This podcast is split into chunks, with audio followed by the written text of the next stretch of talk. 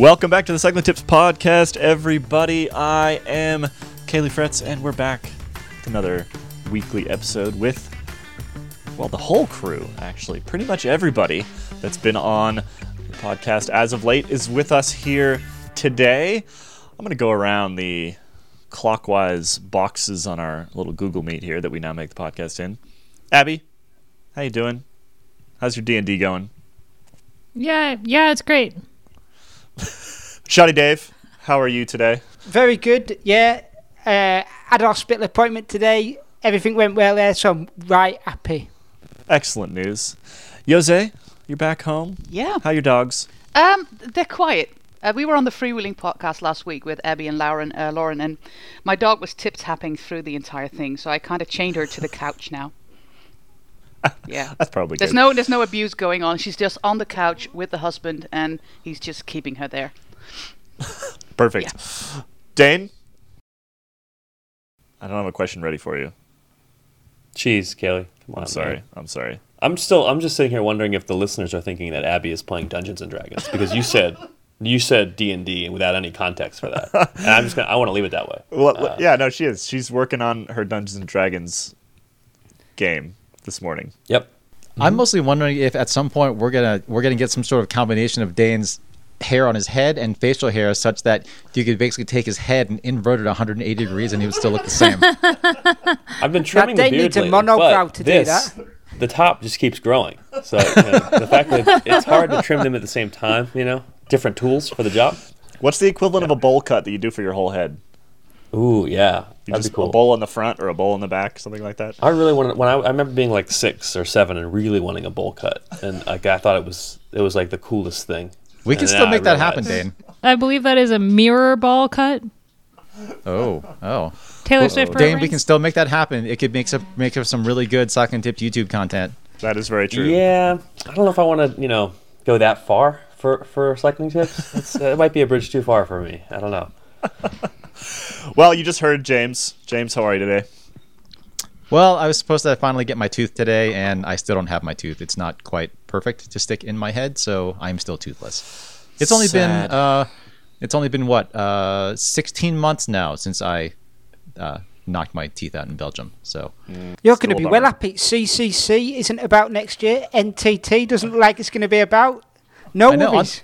On the plus side, my daughter's still pretty happy about it though, because I mean she's seven. Her her adult teeth are still coming in, and she currently has a big gap at, uh, where her second adult front teeth uh, tooth is still just coming in. So we still match. So she's still happy about that. So I'll take that. Do you get tooth fairy money for the fake tooth that you're taking out to put your real tooth back in? Uh, no, I don't think I do. I don't think I do. I'm pretty sure those days have long passed. Sad. Yeah. Well, let's get into today's episode. We got a lot to talk about. The Tour de France route for next summer was announced over the weekend. We've got a brief Vuelta recap, and we're going to talk about the unfortunate news that both Cadel's and the Tour Down Under are officially canceled. That is a bummer. Plus some transfer news. But before we get to all of that. In the last year, we have continued to up our game, the content we're creating, especially with a massive increase in our women's coverage, and we want to keep pushing that bar forward. We need your help to do so. For 79 US dollars a year, you can be part of what we do here at Cycling Tips, and as a thank you, if you sign up before the end of the year, we'll send you a free copy of our annual print journal, which is in production as we speak. It is it's pretty awesome. Sort of a little coffee table book almost, uh, sort of halfway between a magazine and a book, I would say. It's gorgeous. It's full of amazing photos. It's full of some of the best writing from Cycling Tips throughout the year, plus a bunch of original writing. I always love thumbing through it when it shows up. And if you sign up right now for Velo Club, you can get it. Head over to cyclingtips.com slash sign up. Get your print annual. Thanks. Let's get into today's episode. Dane, I want to start with the Vuelta, which, well, had quite a bit of action over the weekend. Saturday was a bit of a snooze, but Sunday was anything but. Where are we right now with the Vuelta? Yeah, the Vuelta just finished its 12th stage uh, atop the Alto de l'Angliru, which is, of course, one of the hardest climbs that professional cycling does, uh, one of the hardest climbs, at least, that the World Tour does. Uh, and it was a pretty good, pretty good finish there uh, on, on stage 12 on, on Sunday. And at the same time, the race is still extremely close. It's managed to be really good. There's been a lot of back and forth. There's been uh, a, a, lot of GC days for the first 12 stages of a race. Uh, there's been no shortage of action. It's not like uh, I feel like a lot of times the Grand Tour you got to wait till the last week, and that has not been the case at this Vuelta. It's been great all the way through. Uh, but on on uh, on the Angliru, Hugh Carthy uh, took took the, the win there. So big one for EF, um, and just a great race so far for for Carthy, who has moved up into third place with Primoz Roglic in second now, ten seconds back from Richard Carapaz. So uh, Roglic, Hugh Carthy, and Dan Martin are the big four riders who are in contention right now. Uh, you know, the next rider, Enric Mas, is 150 back, and then it's people who are five minutes or more back. So we, we already have our our clear contenders for this race, but uh, it's still pretty much anyone's anyone's game here. Uh, and the, the the big thing will be the time trial, uh, which comes on on Tuesday where Primoz Roglic is expected, I think, to pick up a lot of time on those riders. Uh, Carapaz, Carthy, Martin, not known as being good time trialists. Primoz Roglic, excellent time trialist. Um, so lots of lots of action still to come, and uh, still a really close race. It's been a great Vuelta so far. It always is a great Vuelta. Every year, this Vuelta is amazing, and this is just another really good one. I mean, it's the the, the very first day because it uh, it, it didn't start as normal. It started on a Tuesday the very first day was a was a climbing stage and was like a GC stage, and that's kind of set the set the scene for the entire rest of the race. It's really been it's been hit after hit at the Vuelta, and I very much enjoyed watching yesterday's race. I did tweet out at one point that they should free Sepp and allow Sepp Kuss to go up the road. I then had a whole lot of people sort of, I don't, can you mansplain a man? I was getting, I feel like I was getting mansplained uh, on Twitter as to why the team would not do that. Yes, I understand why the team would not do that. I still want it to happen. Thoughts? I think that Sepp Kuss could have won that Angliru stage, personally. Uh, I just want to I just want to mention that uh, I think one of the biggest benefits of the whole crazy COVID reske- COVID rescheduling of the race calendar, uh, one of the biggest beneficiaries of that has been the Vuelta because usually in a normal year, by the time the Vuelta rolls around, like people are totally kind of tired of bike racing and because everything's so condensed, people are actually kind of into it right now. It's like the equivalent of having it in where the Giro normally is. Yeah. Sepp Kuss, what do we think? Uh, yeah, well, he is one of the guys who's up for a renewal of his contract. Um, and I think it's going to be really hard for Jumbo Visma. They are now negotiating a new contract with Wout van Aert, who, of course, commercially and uh, sportively, I don't know if that's a word, but never mind, is more important. Jumbo has supermarkets in the Netherlands. They have supermarkets in Belgium. So he's the ma- the main man. And I think like either Kuss or Bennett will um, will leave the team after next year. And I read somewhere that Sepp Kuss does not want to be a GC guy. Uh, because you know there's a big difference be- with becoming first and being fifth. You know the pressure that is on your shoulders is huge, and I don't know if he's the kind of guy that wants it. It's just like Wout Poels. You know, he said Wout Poels has been like fourth or fifth in a GC, and he he said I'm I'm perfectly happy with being a domestique. Even if he doesn't want GC leadership, though, at the right team, he would have he would have been set free for how many stage wins this year? I mean, likely, you know, possibly a Tour de France stage win. Uh, I think you could make a very good argument for a Vuelta stage win over the weekend. You know, he could have a, a bunch of Grand Tour stage wins, you know, in his back pocket at this point instead of being stuck to whoever his his GC leader is, which I think is unfortunate. As, as I said to you on, on Twitter, Caley, I think what you're proposing is preposterous. I think um, if your GC leader you know, gets dropped, I think you have to drop the whole team back to form an honor guard around him, uh, and watch as he drops 20 minutes back as the camera zooms on in on his uh, sad Thibaut face. Pinot style. Otherwise, what are it's we doing? Groupama FDJ Yeah. style. It's what they did with Thibaut Yeah. Just like drop That- the whole team, Yes. be with Thibaut, and everybody Yes. loses.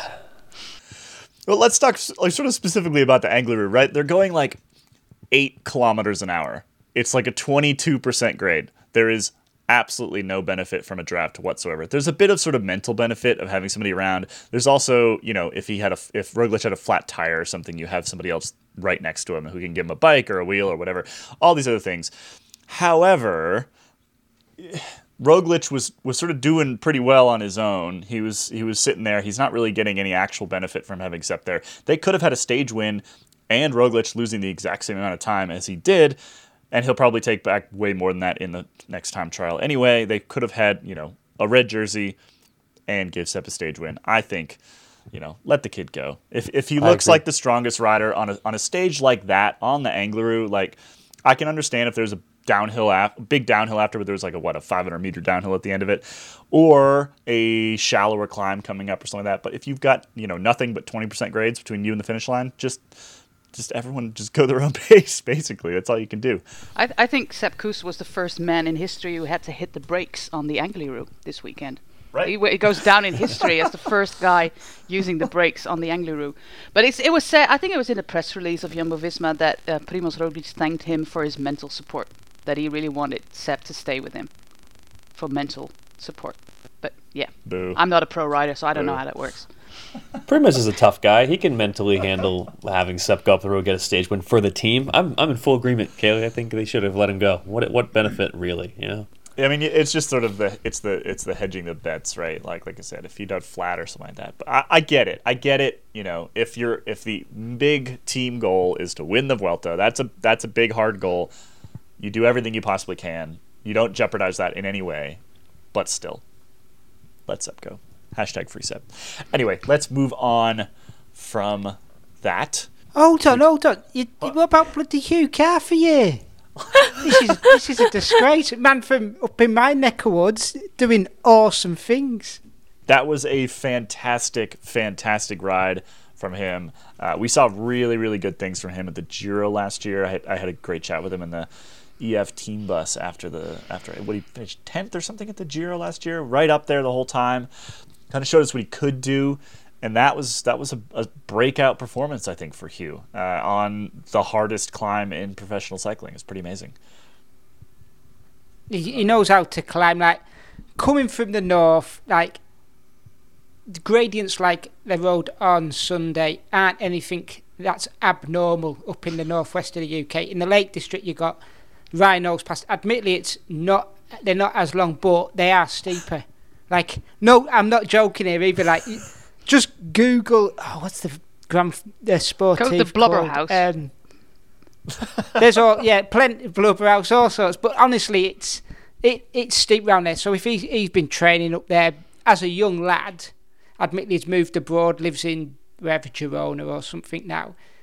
But as a young lad, he will have had it had it hard training up there, so he knows how to suffer up a steep climb. He, wa- he was one of the first non Spanish speakers on Caja Rural ever, which was a really bold move. And he really chose to go to that Spanish team because he wanted to learn how to climb in Spain. And he was pretty young and, and of course, very talented. And I always remembered him. Um, it's like, okay, that's a bold move from a young British lad going to a team where they don't speak any Spanish or any, any English at all.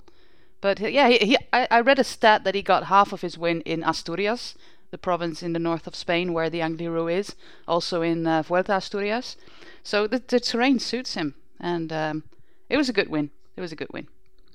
he he wouldn't didn't look comfortable the whole way up. I'll Who say would? that. Uh, He actually looked yeah, he, but he you know, he was sort of dangling at the back of that group for a little while and he you know, if if you had asked if you, if you were just looking at that front group halfway up the Angliru and you're saying which of these riders looks the best, which one's going to win, it wasn't him, right?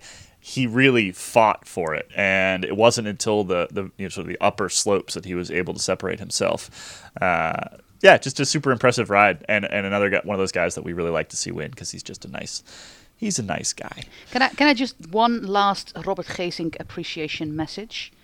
Because. Robert Gesink comes from a generation where in the Netherlands we had zero zilch in cycling talent. You know, the best rider we had was like 27th in the Tour de France, and it was Marc Lotz. Um, so he came onto the scene, and all the hopes of the countries were piled onto his shoulders. And he kind of succumbed to it. You know, he, he broke his leg, he lost his dad. There was always something. He had to, to, to leave the world a few years back for a family emergency with his child. And now he just settles into this role of being the super domestique, also in the Tour de France, now in the Vuelta. And you can just see him smile all the way up the mountain. He did half of the Angliru from 12 to, to six and a half kilometers. And he basically he suffered like like crazy, but he enjoyed himself so much, and he just he just loves what he's doing right now, and it shows that not everybody who has the talent to be top five or top ten in a Grand Tour actually wants that, because it's a lot of pressure. Very true. We're going to talk about the 2021 Tour de France. The route was announced last weekend. What are the highlights? Let's go over to Dane. Yeah, uh, uh, more of a traditional tour, I think. Uh, we've had two two tours in a row that have been just kind of different. They've, they've been uh, the ASO's attempt to kind of mix things up with some hills, and, and that's been great. Uh, but they've kind of gone back in the direction of what we've tended to see in years past with uh, with a very difficult final week, um, with some really hard mountains. There, you know, there's a time trial. Uh, Mont Ventoux features prominently. Uh, yeah, Twice, actually. And a downhill twice. stage 11 of the tour is going to go up on two, uh, and then it's going to go down, and then it's going to go up again. And then there's going to be a descent to the finish, a pretty pretty fast descent, I would guess, uh, or at least a pretty steep descent. But they can't do the finish on the top due to the refurbishment of the Tour de France of, of the Mont Ventoux. So that's why they have to do it downhill. So we got double Ventoux. We've got something like 58 time trial kilometers. As you say, Dane, it was it's kind of a traditional Tour de France course. Is this another Pogacar course, a Roglic course, a Dumoulin course? What are we looking at here? I mean, you know, we usually put these things into some sort of category. Is this one for the climbers, one for the time trialists, something in the middle? I feel like it's sort of what we've seen with the tour the last decade or so, where compared to the 90s com- and, and, and that period and even before, it's certainly more climber friendly than it used to be, just because the tour uh, is really has gotten away from these, you know, three time trials, 50k each, uh, that we saw in the past. Uh, so relative to now, I think it's a balanced course. Relative to 20 years ago, it's very much a climber course. Uh, but relative to now, I, I think, yeah, if you're Primoz Roglic, you probably like this. If you're Tadej Pogacar, you like this. If you're Egan Bernal, you probably wouldn't love any time trials. Not that he's awful at them, but just that Roglic and, and uh, Dumoulin and a lot of those guys are just better. Um, uh, yeah, to me, it's sort of in the middle uh, for, for, for now. M- middle relative to our current state of uh, Grand Tour affairs. Any like wild short stages or anything like that? They've been doing a lot of that lately. Well, they are going to Andorra again, uh, which you know is famously the, the scene of the uh, extremely short, uh, very difficult stage from, from way back. But that, yeah, not, not uh, it's not going to be like it, it was on that particular day. There are quite a few shorter mountain stages, and those are always good. Uh, there's a you know 145k mountain stage. There's a 130k stage on stage 18. That's pretty short, uh, and it's going to be a really hard day. Uh, nothing like you know. There's no 70k uh, high mountain stages. And they've got a 248 kilometer stage. It's probably the longest in 20 years, so just have a little thought for the cycling commentators having to do that from start to finish. Oof. And Wout van Aert has already said that he is targeting the yellow jersey in the first week, I believe. Uh, as is Mathieu van der Poel, so it's going to be epic. Alpecin Fenix, they have now got an invite to the Tour de France due to their ranking. So they, so we're going to see Mathieu van der Poel versus Wout van Aert on the Mur de Bretagne, which is uh, something that I uh, absolutely look forward to, because um, well, both of them can win that, and Alaphilippe to throw in the mix, you know, for good measure. So yeah, it's going to be exciting. Alaphilippe's got his arms up already. Zing! First week is going to be kind of defined by stages kind of like that. Mur de Bretagne stage, crosswinds up in that part of France. Uh, Shadi, you've raced up there a fair amount, right? It, tell us what it's like. I used to live up in Pontivy, which is one of the stage finishes this year, I think. And uh, funnily enough, I found out yesterday it's actually uh, the town where the UCI president, Lappartient, was born and grew up. So we've got something in common there. Might be able to chat to him, see if he rode for the same club as me. But yeah, the whole region is. I like to call it the Belgium of France. It's absolutely superb racing. It's probably the hardest racing in France. It's just full out. It's it, it's the heartland of cycling in France, I would say, and it's just up and down, windy, twists and turns everywhere. It's it's solid racing. It do, the courses don't look anything particularly demanding on paper from what we've seen already, but trust me, that region it's it's not easy riding at all. The road surfaces are terrible, generally speaking. Um, so that's it's going to be long, draggy roads that yeah, you're not going to be cruising over. I'm really excited for it, and then I know we're going to get to the course later because that the rate that race is held there as well. So I'll, I'll save my comments for that one in a bit. Yeah, that first week is going to be all about protecting your GC rider even more than usual, right? We've seen first weeks like this in the last couple years. Uh, this week a little bit less, or sorry, this year a little bit less so because we had those climbs quite early. This week is going to be, like I said, kind of defined by crosswinds, by these punchy little climbs. It's going to be a really tricky one to make sure that your GC contender gets through it unscathed. Uh, and so, it, like having riders like Aert at your side is going to be massively, massively beneficial in a first week like that in this particular region where, as Shadi said, it's super windy, the roads are bad, they're narrow, they're nasty. Uh, lots of things can go wrong in a first week like that. Allan Peiper of uh, Team UAE, the uh, team of uh, Pogacar, already said, you know, we need classics guys. And already on this t- this year, they had Marco Marcato, who is uh, an Italian guy who hasn't won a great deal in his ra- in his life, but is absolutely vital to keep a guy like Pogacar safe. It's a bit, bit like the same as the partnership between Oliver Naesen and Romain Bardet. Like two years ago, we had that really windy stage in the Tour de France, and, and Oliver Naesen kind of saved Romain Bardet's ass that day in the um, in the stage.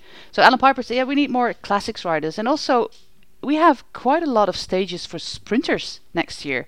So some teams will have to make the decisions like, are we going to take a team that is purely focused on the GC, or are we going to take one or two guys for the sprinters? And this discussion is already uh, started here in the Netherlands because of Jumbo-Visma and uh, Dylan Groenewegen because they have they have a they have a Tour de France which is great for Dylan Groenewegen, but are they going to take him? And the same goes for other teams that have both a sprint ace and a GC guy. So it's a difficult decision. And Jumbo also has Wout van Aert, who is currently in contract renegotiations, right? Uh, and as we saw this year, can also win those sprint stages. So maybe they don't have to pick. I mean, you have a rider like that, you don't have to pick, right? You have somebody who can protect GC riders in the crosswinds and also win difficult bunch sprints. So should be a great Tour de France, I think. Any other standout stages? We've got the double Ventoux. We've got a couple time trials. We've got Mur de Bretagne in the first week. Anything else that people need to get excited about? I personally would say Le Oyonnax to Le Grand-Bornand stage should be the first real sort of battleground for the for the climbers. It's relatively short, 150k, and well, plenty of. It's the first time into the Alps for everybody. So yeah, that's gonna be, that's gonna be the first one where everyone's gonna show their legs, or at least the climbers and the GC riders. And if there's if there's going to be wind on the uh, coast of Brittany, it's going to be exciting. But I think three years ago we also had a when the start was in the Vendée, everybody hoped for some like really windy stages and like nothing happened. So it can be a pretty boring start of the Tour de France.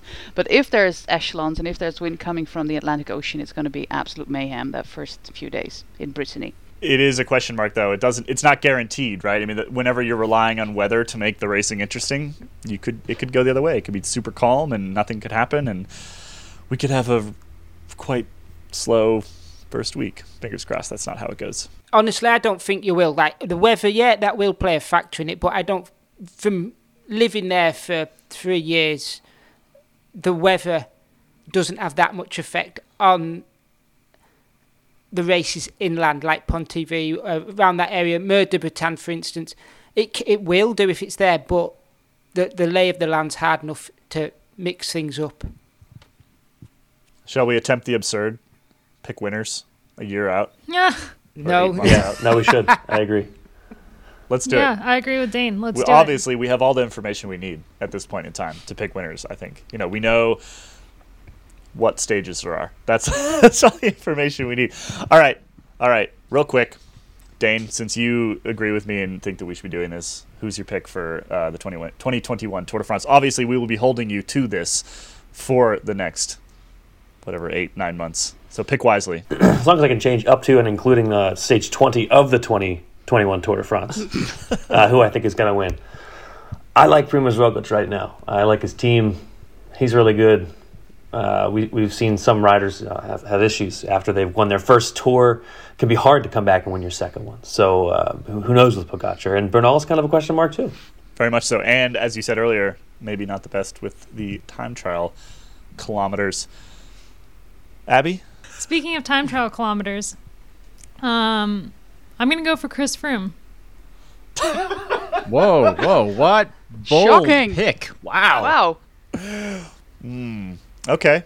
Okay. Uh, His his Yeah. tweet today had me feeling emotions. He tweeted something about about thank you to to the Eurosport crew for believing in him and saying that he's still got got it in him. You know, specifically Bradley Wiggins. And he said he receives a ton of messages um, from people telling him to just quit already. And because of that, I back Chris Froome. There's no logic behind it. okay. Uh, it's a it's a bold choice. It's a bold. Cho- I mean, you're either gonna look like an idiot or a genius. There's no there's no middle ground with that particular selection. Caley, think think back, think back. You know, to when I don't know, halfway through the Giro, I was like, yeah, I like the way this Tao Geoghegan Hart kid is looking. It's true. true. That's true. You did say that. All right, Shoddy, what do you think? I take Abby's Chris Froome and I raise her. Now Hugh Hugh Carthy is going to get the well. We know that. But but wait wait wait with me. I'm not picking him. Guillaume Martin, of course, isn't it? Of course. Oh, of course. Next- He's, Naturally. get, he's get he's getting a few new lads on Cofidis next, next year, including um Geschke. Simon Geschke. that's the one Simon Geschke. So yeah, Guillaume Martin, obvious in it. It's either Chris Froome or Martin. Climbers jersey at the Vuelta, coming off a, a you know a confident final Grand Tour of 2020. I, I think yeah, I think it's feasible. Jose, what do you think? Uh, Geraint Thomas. Given the TT kilometers, that makes sense. Uh, yeah, there's of course uh, a little bit of hope for Tom Dumoulin. Um, it kind of sh- it depends on how he gets through the winter mentally as well uh, as physically. But this is the best course that Tom Dumoulin will ever find in the Tour de France. You know, no super super steep, long, endless Tour de France alpine stages. Long time trials, uh, a good team around him, but you know he's he's got some competition in the team, and is he going to go for it? Of course, heart pick will always be Tom Dumoulin, but um, yeah, Geraint Thomas. James, what do you think? Pass. James is passing. Pass. James, just throw a name out. Just any name. Pass. All right, No, just any name. Like throw any name out. Pass. Like you could you could Pass. literally say Taylor Swift. I Pass. can say Sepp, Pass. disco disco rim brakes then? Sepp Kuss. Pass. Oh God. All right, we'll let James go. We'll let we'll let him we'll let him pass. Uh, I'm saying Egan Bernal. I think that he learned some lessons this year. He had some back issues. He had probably some struggles with uh, stardom in many in many different ways, and I think that he is going to come back fighting next year. The the, the the the course is not the best for him. The route is not the best for him. I will admit, but there's still enough there. I think he could potentially do it. Interesting that none of us picked the defending champion. Nobody picked Tadej Pogacar, despite the fact that he's also very young and appears to be, well, this year anyway, the best in the world. Why? Why not? Why did nobody pick him? Because Guillaume Martin's better than him.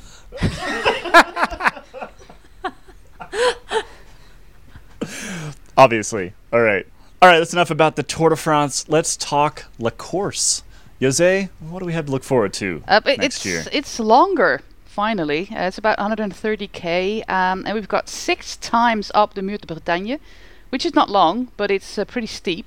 So um, yeah, we're in for an for an epic battle. And the, great thing was during the presentation on the French television, there was a short reference to the race that we are supposed to get in 2022, which is supposed to be a stage race. So I hope this is going to be the last one-day race of La Course, or maybe we're going to have both. You know, have a La Course and have a, a stage race by ASO. But um, for now, it's La Course, and it's on the second day of the Tour de France, so um, on the Sunday, I guess.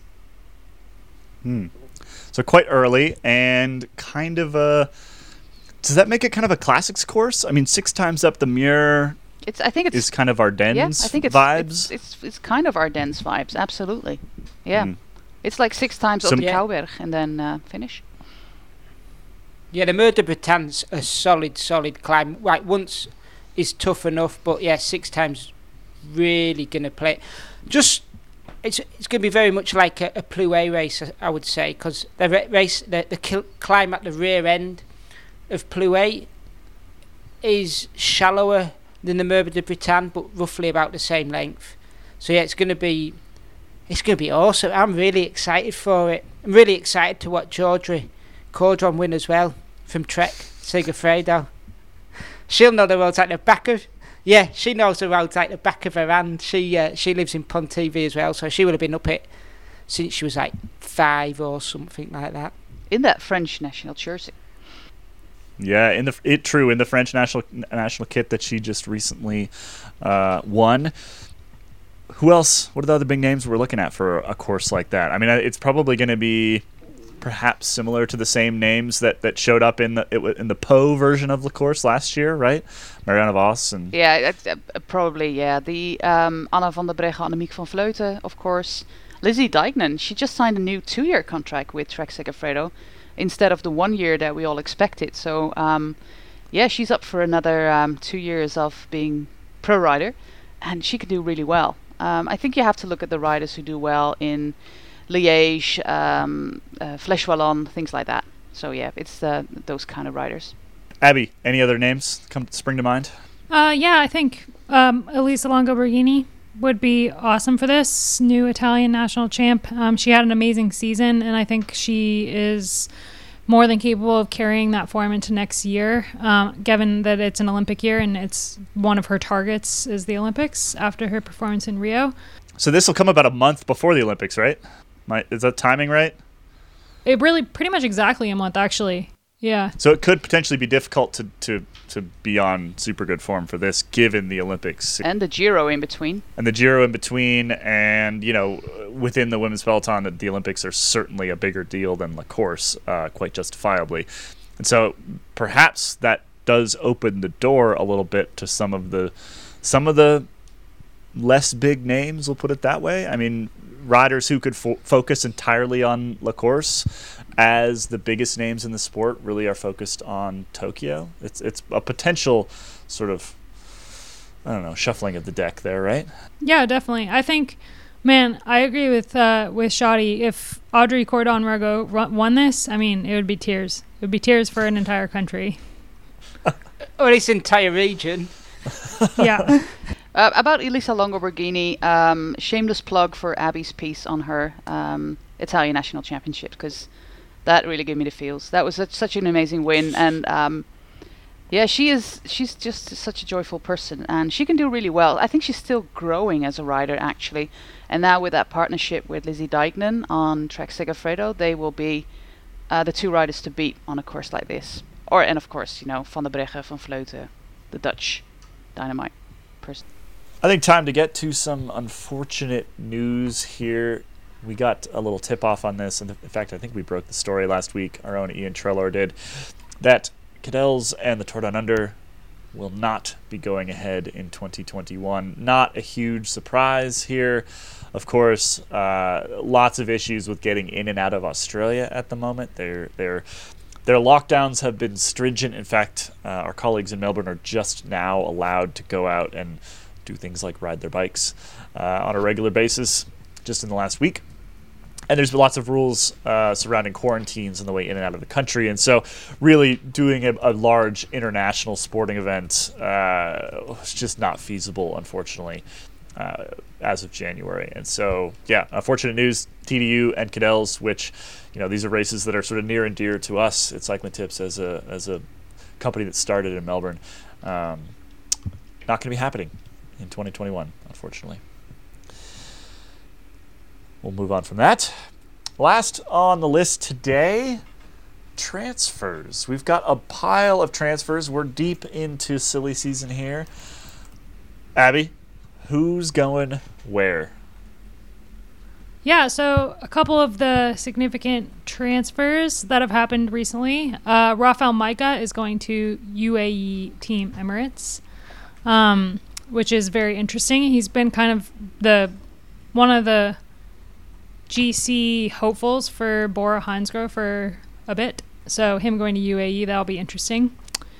Uh, ben O'Connor is going from NTT to AG2R La Mondiale, which NTT again today was in the news for some potential folding of the team gossip.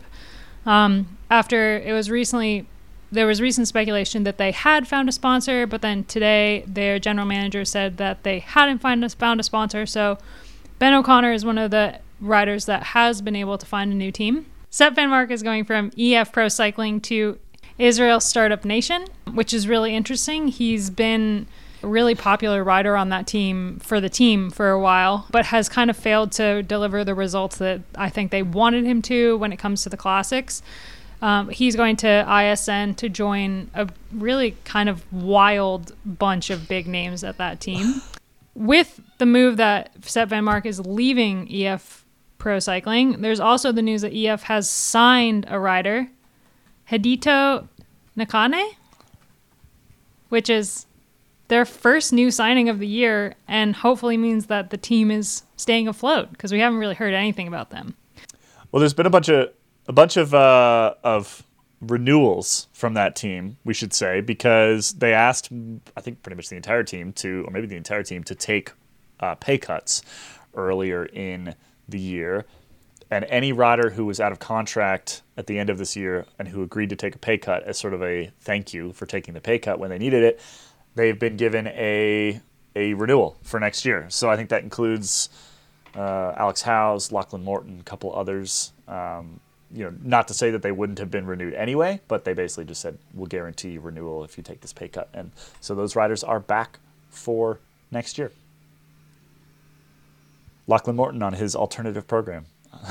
Well, somebody, is, uh, yeah, somebody commented on on our website on cyclingtips.com that he probably generates more interest in the EF Education First program by his weird and crazy and awesome alternative program than just like a regular dude being in a breakaway or just even a wing a stage like Hugh Carthy did on Sunday.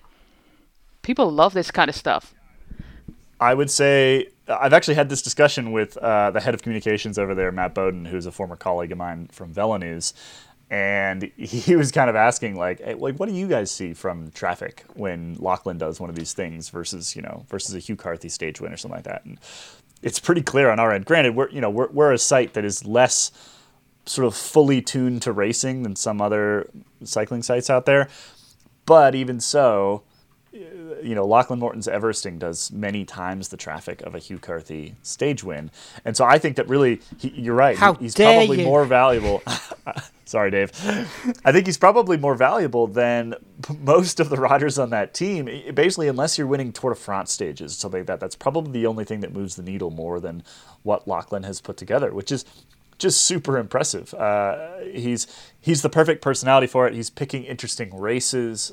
I, I think it's I think it's fantastic what he's done, and it does show that if cycling teams are willing to think outside the box a bit, they can they can find value for their sponsors in ways that are a little bit less traditional. And he really is Lachlan himself is is proof positive of that. I've had a little think about this previously, and I'm just wondering: is are they hitting a market with Lachlan that's already there, that's already got eyes on events like this, like what you're doing, like the, the Three Peaks Cycle Cycle Cross Challenge, or um, yeah, the the crazy events he does.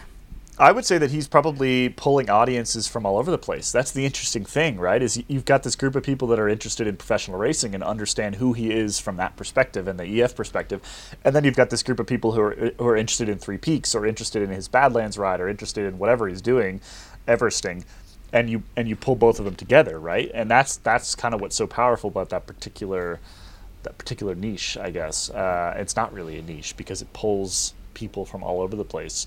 Like I said, our traffic figures back this up. We can see what people are interested in. Uh, you know, people tell us they're interested in lots of different things, but at the end of the day, you know, we've got data that that shows us what people are are interested in, and this is one of them. This is there's no question in my mind that he produces a huge amount of value for that team. So I don't know. I, ho- I hope he re-signed uh, with that in mind. I hope he's got a good agent and got some uh, some extra cash out of JV there because he is a valuable, valuable rider, even though he's not winning Tour de France stages or anything like that. When I talked to Adam Hansen uh, a few years, a few weeks back, He he said he, t- he told me that he'd been talking to Lotto Soudal if he could actually do his Ironman quest as being a part of Lotto Soudal, but the team was a little bit too traditional for that um, to incorporate him as a triathlete. So, uh, but I think yeah, EF Education First are a little bit more forward thinking than uh, a Belgian team, and uh, yeah, it's a great it's a great way how they also how they communicate it in their press releases on their Instagram on their Twitter feeds. It's um, it's it's such a cool journey to follow what what Lachlan Morton does. That's really interesting about Adam Hansen because yeah, it, that would make perfect sense, right? You've got you're still bringing value to those main non-endemic sponsors, Lotto, Soudal, uh, and also to your your bike brands and everything like that. They now get to provide you with a TT bike or triathlon bike. They get to show all of that equipment off. They get to use the the communications tools that are already in place with the team, the fact that they already have press officers, the fact that they already you know, have the ability to get in touch with all of the media and, and put these things out there, and you just you just attract a, a new portion of the audience. I, I, I think that there's something to be said there for the sort of expansion of what these teams or how they define themselves. Granted, yet you do have to be careful that if you try to sort of point that in too many different directions, are you a professional cycling team anymore? And are you going to win anything in professional cycling because all of a sudden your your resources are all spread out? Uh, that that is certainly a concern. But one rider going off and doing triathlon, I don't. If I was Lotto Soudal, I would, I would say yes to that. I would say absolutely. You can give us, you know, this this sort of toe in a whole new audience. I think that makes perfect sense. I have heard on the grapevine they are allowing him to do some uh, grouting videos for Lotto Soudal instead, doing some nice tiling videos showing how to put your bathroom tiles up. Should say was it Soudal is the grout? Yeah, stuff? like adhesive and company, something like that. Clearly doing a good job at letting everybody know what we do, what they do. I love all the I love all the random companies that sponsor cycling. Uh, need some grout? Lotto Soudal. There we go.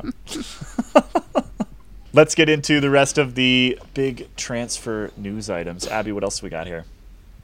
Yeah, for the women, there's two significant transfers to talk about. The first is Leah Thomas, who's going to Movistar, which the reason that this transfer is interesting is because Movistar lacks a little bit of the team power that Annemiek van Vleuten is used to with Mitchelton Scott. And with Leah Thomas moving over there, she could be a really helpful rider for, for Annemiek van Vleuten into next year. The other awesome transfer news is Tan- Teniel Campbell is going to Mitchelton Scott from Valcar Travel and Service. And she has a really awesome story. She's come up through the World Cycling Center's team and signed for Valcar for 2019. Awesome.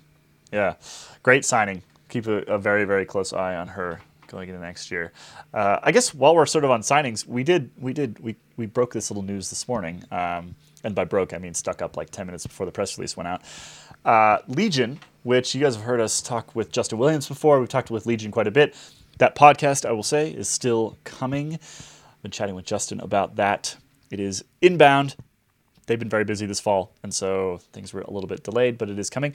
Anyway, Legion uh, is starting a continental UCI Continental men's team, and also is having a, a co-ed domestic elite team, which now includes Skylar Schneider and Kendall Ryan. Uh, you might recognize Skylar's name from three years at Boels Dolmans, so from the, the the best team in the Women's World Tour, or what many consider to be the best team in the Women's World Tour, uh, now coming back and racing crits in the U.S. So I'm excited to see what Skylar can do. She was she's winning a lot as a 19 year old, which is why she got picked up by Boels uh, in the U.S. And now she's going to be back with three more years of experience and with a with a squad that's really tuned to sort of U.S. style crit racing. So.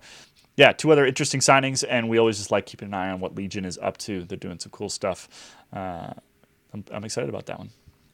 I think that's enough bike racing.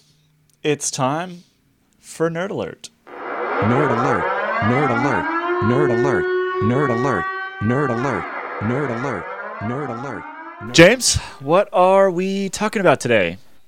We're talking about something super, super exciting. We're talking about cardboard. Woo! Cardboard, cardboard. More specifically, so Trek announced a few days ago that it had uh, successfully rolled out basically a pilot program starting from a few months ago that uh, involved a rethink of some of its packaging for one of its most, pop- I guess it's its most popular single SKU bike model, the the Marlin, just kind of like an entry level mountain bike, and uh, based on how that went, Trek is estimating that it saved 23,000 kilos of plastic from landfills, uh, which is about 50,000 pounds. And that's just in that one bike from the last few months.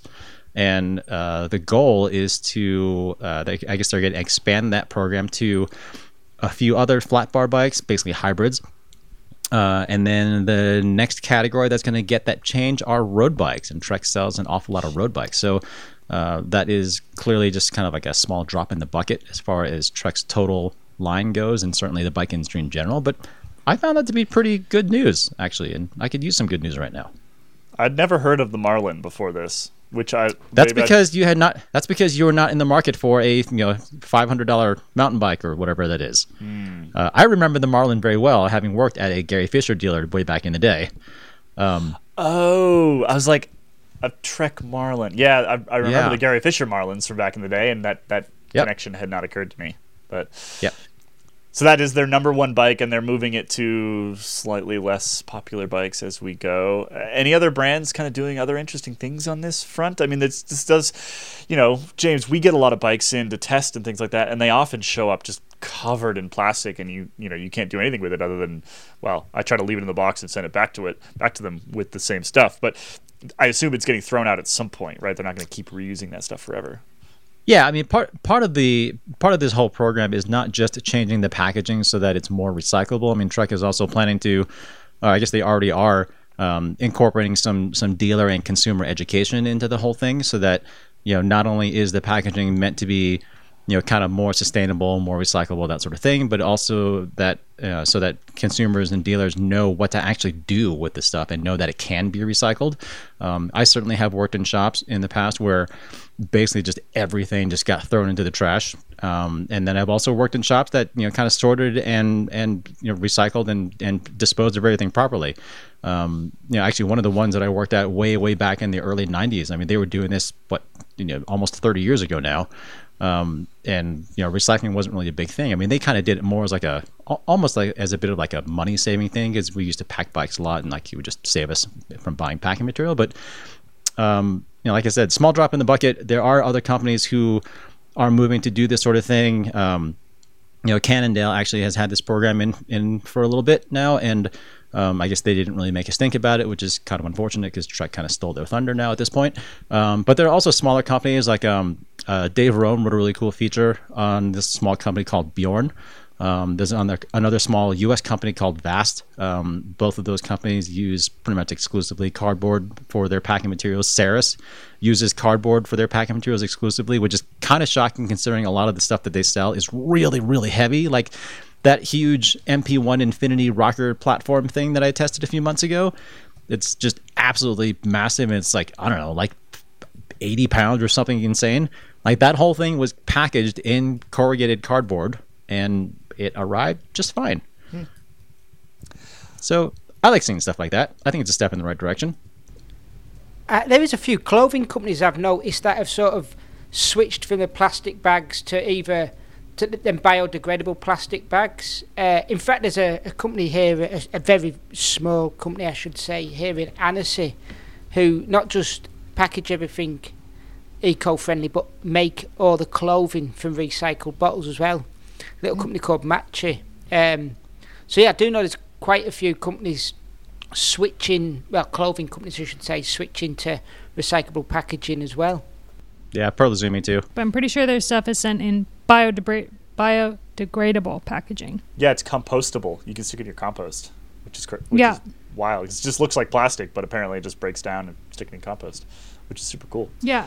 Yeah, I mean, so th- this is all just one little, very small part of a much bigger issue that we're going to talk about a lot more in the kind of weeks and months ahead. Uh, just as far as like the whole, you know, eco footprint and sustainability of the cycling industry and the sport of cycling in general. Um, you know, like one of the things, you know, we, we were talking a whole bunch about racing and the Tour and the Vuelta and that sort of thing, and you know, uh, some people look at those look at some of that as like kind of like a showcase for like, oh, look what look what we can do with eco-friendly bikes, and never mind the like literally hundreds of cars that are following the race around, and you know the thousands of miles and thousands of kilometers of transfers that go along with you know buses and planes and all this other stuff. I mean, it's it's it's it's kind of shocking how big the footprint is for cycling in general. Uh, certainly for the industry of cycling.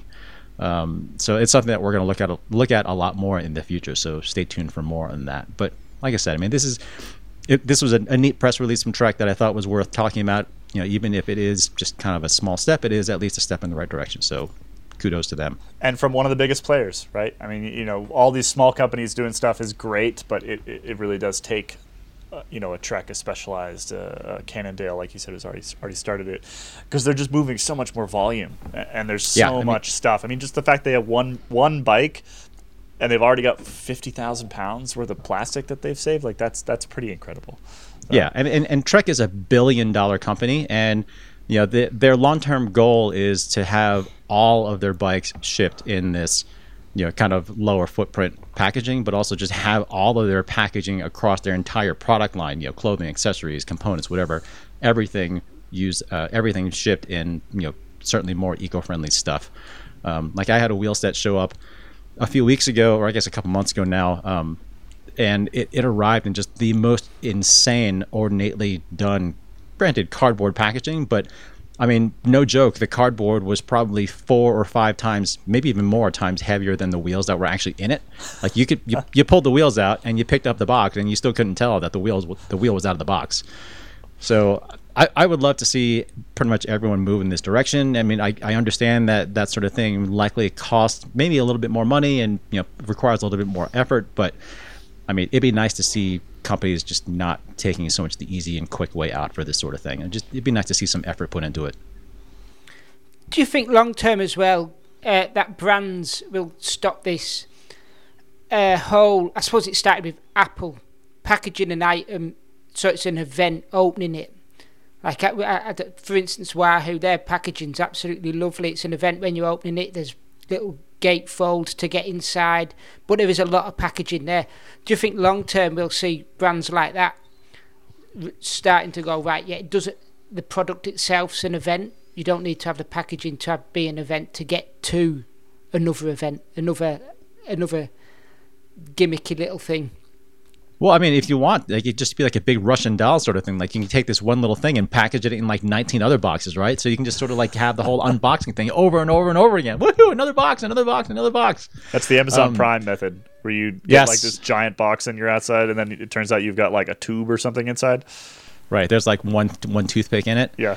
Um, yeah, so I don't. I mean, it's it's hard to say. I mean, it's it's a very very big issue, and there are all sorts of different issues to, to touch on on this subject. I mean, just you know, like I said, packaging is a small thing, but you know, it's just the the idea of just sort of the, the consumption in general and the, the footprint, like the recyclability of different materials, you know, like production of carbon fiber and aluminum, that sort of thing. Like it's it's an endless endless rabbit hole, but we're we're gonna start diving into it. All right. Keep an eye out for more of that. I think it's time to wrap up today's episode. Hope everybody enjoyed. Chat about the Tour de France, chat about transfers, a little bit of cardboard investigation. As always, thanks to our Velo Club members.